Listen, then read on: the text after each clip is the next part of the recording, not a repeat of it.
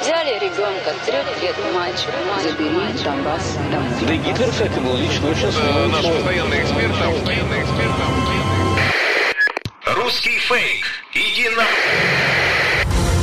Розвінчуємо російські фейки, які прагнуть зламати наш дух. З експертом детектора медіа Вадимом Міським на українському радіо. Вітаю, це Вадим Міський, і ви слухаєте передачу Руський фейк на українському радіо, в якій ми розбираємо найсвіжіші фейки і вкиди російських пропагандистів, препаруємо їх на шматочки, спростовуємо і тренуємо власні навички медіаграмотності і критичного споживання інформації. Сьогодні ми розберемо російські фейки про те, що в Україні, начебто, дефіцит ліків, а також як на Сумщині буцімто формують першу в Україні дитячу бригаду. Про це пишуть російські пропагандисти. На електронні скриньки українців почали надходити дивні електронні листи, підписані, начебто, Міністерством охорони здоров'я України, в яких попереджають про те, що в Україні нібито виник дефіцит ліків. Згідно з повідомленням, дефіцит ліків виник, начебто, на тлі відмови України від лікарських засобів, які виготовлені на території Російської Федерації, а також у Білорусі, ну і через ускладнену логістику в умовах війни. Крім того, у цьому ж повідомленні викладені поради, як використовувати народні засоби лікування. Це ніщо інше як інформаційно-психологічна операція росіян і ПСО попередили у центрі протидії дезінформації при Раді національної безпеки та оборони України.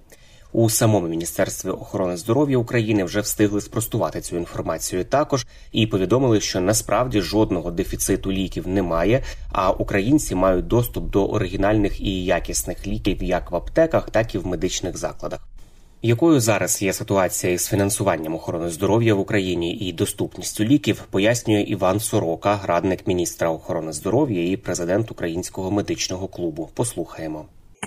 Можна сказати, що охорона здоров'я е, фінансується в Україні на достатньому рівні. Так, ми маємо проблеми з тим, що дуже багато закладів охорони здоров'я внаслідок війни у нас пошкоджено і, і е, знищено.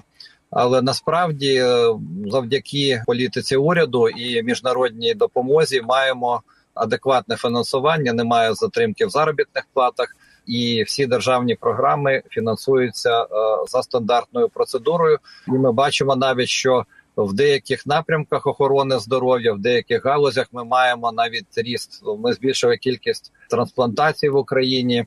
У нас збільшилася кількість високотехнологічних операцій завдяки діяльності державного підприємства медичні закупівлі України було дуже багато коштів навіть зекономлено. А завдяки допомозі наших міжнародних партнерів е, маємо достатнє фінансування. Плюс у нас реалізуються програми.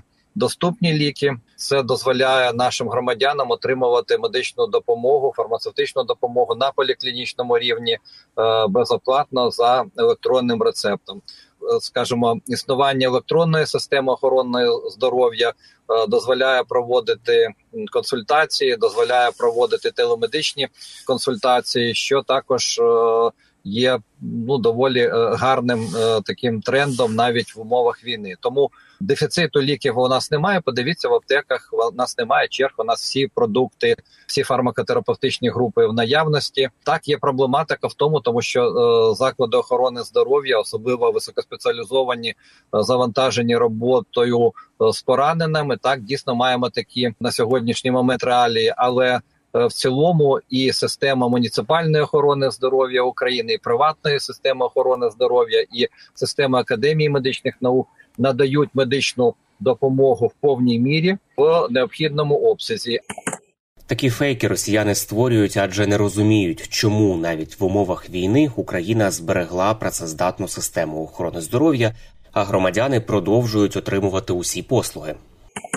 Показуючи, що ніби є в країні дестабілізація, наш північний сусід намагається ну нібито притримати настрій е, свого народу, своєї нації і показати, що нібито у них е, краще. Насправді Україна на 80% забезпечує себе ліками самостійно. Тобто 80% навіть в умовах війни препаратів в упаковках виробляються в Україні. Ми маємо якісні медичні послуги. Ми раніше дуже багато людей посилали за кордон для проведення тих чи інших медичних процедур і маніпуляцій.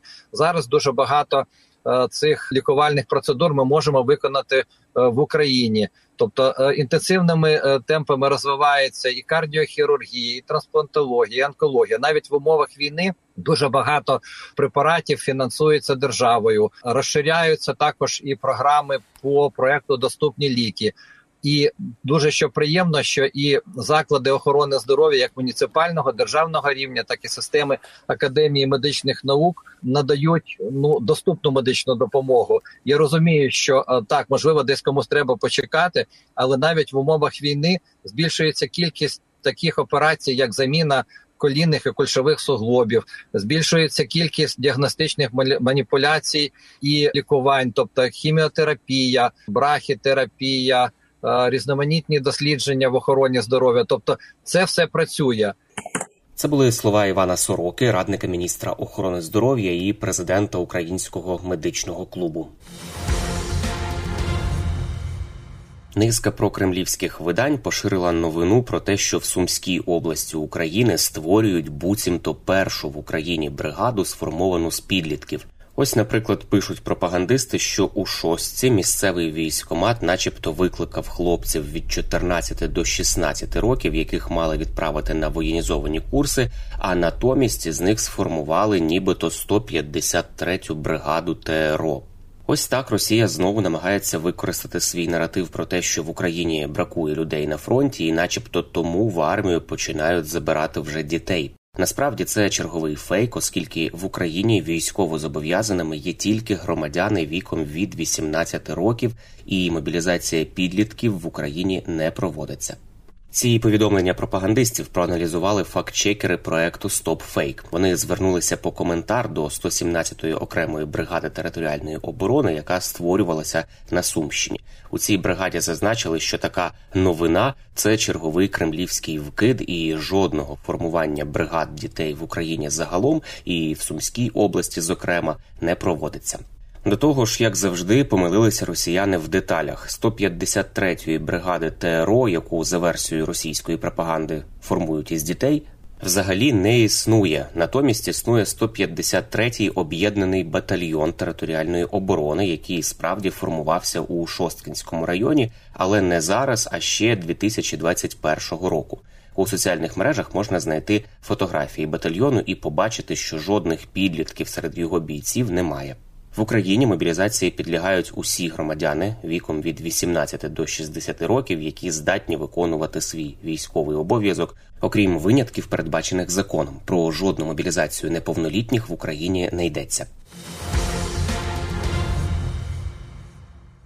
Прощаюся з вами до наступного випуску і нагадую, що довіряти будь-чому анонімному в інтернеті не варто.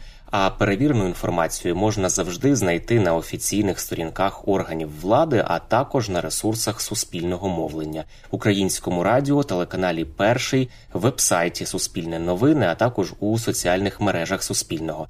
І не забуваємо, що від нашої з вами поміркованості і зваженості при поширенні різного роду інформації, а ми це робимо щодня у розмовах із друзями чи в соціальних мережах. Зрештою залежить успіх всієї країни в інформаційній війні. З вами був Вадим Міський. До зустрічі. Руський фейк. Іди на